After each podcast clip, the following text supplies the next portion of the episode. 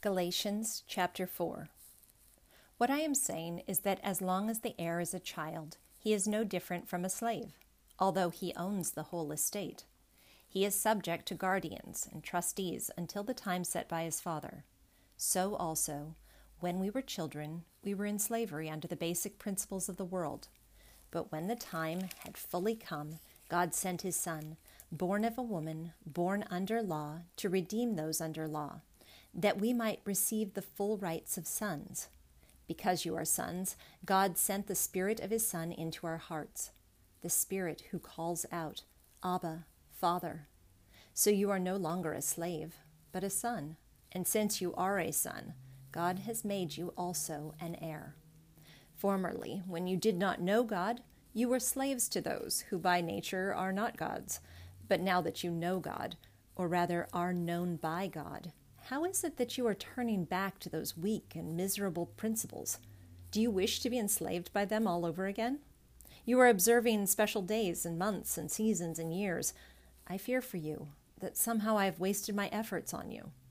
I plead with you, brothers, become like me, for I became like you. You have done me no wrong. As you know, it was because of an illness that I first preached the gospel to you. Even though my illness was a trial to you, you did not treat me with contempt or scorn. Instead, you welcomed me as if I were an angel of God, as if I were Christ Jesus himself. What has happened to all your joy? I can testify that if you could have done so, you would have torn out your eyes and given them to me. Have I now become your enemy by tell you, telling you the truth? Those people are zealous to win you over, but not for but for no good. What they want is to alienate you from us, so that you may be zealous for them. It is fine to be zealous, provided the purpose is good, and to be so always, and not just when I am with you. My dear children, for whom I am again in the pains of childbirth until Christ is formed in you, how I wish I could be with you now and change my tone, because I am perplexed about you. Tell me, you who want to be under the law, are you not aware of what the law says? For it is written that Abraham had two sons, one by the slave woman and the other by the free woman. His son by the slave woman was born in the ordinary way, but his son of the free woman was born as the result of a promise. These things may be taken figuratively, for the women re- represent two covenants. One covenant is from Mount Sinai and bears children who are to be slaves. This is Hagar. Now, Hagar stands for Mount Sinai in Arabia and corresponds to the present city of Jerusalem because she is in slavery with her children. But the Jerusalem that is above is free. She is our mother. For it is written, Be glad, O barren woman who bears no children.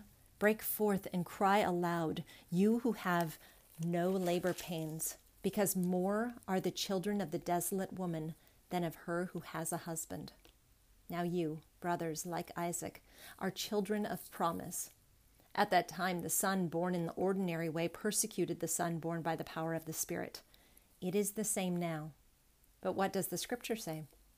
Get rid of the slave woman and her son, for the slave woman's son will never share in the inheritance with the free woman's son. Therefore, brothers, we are not children of the slave woman, but of the free woman. Psalm chapter 30 I will exalt you, O Lord, for you lifted me out of the depths and did not let my enemies gloat over me. O Lord my God, I called to you for help, and you healed me.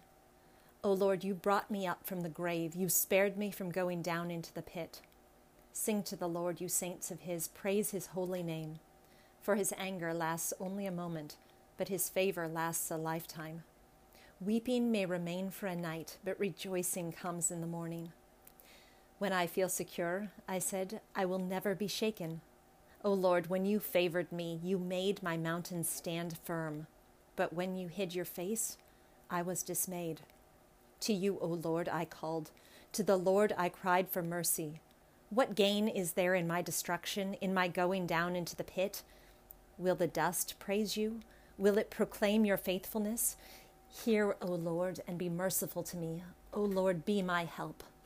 You turned my wailing into dancing. You removed my sackcloth and clothed me with joy, that my heart may sing to you and not be silent. O Lord my God, I will give you thanks forever.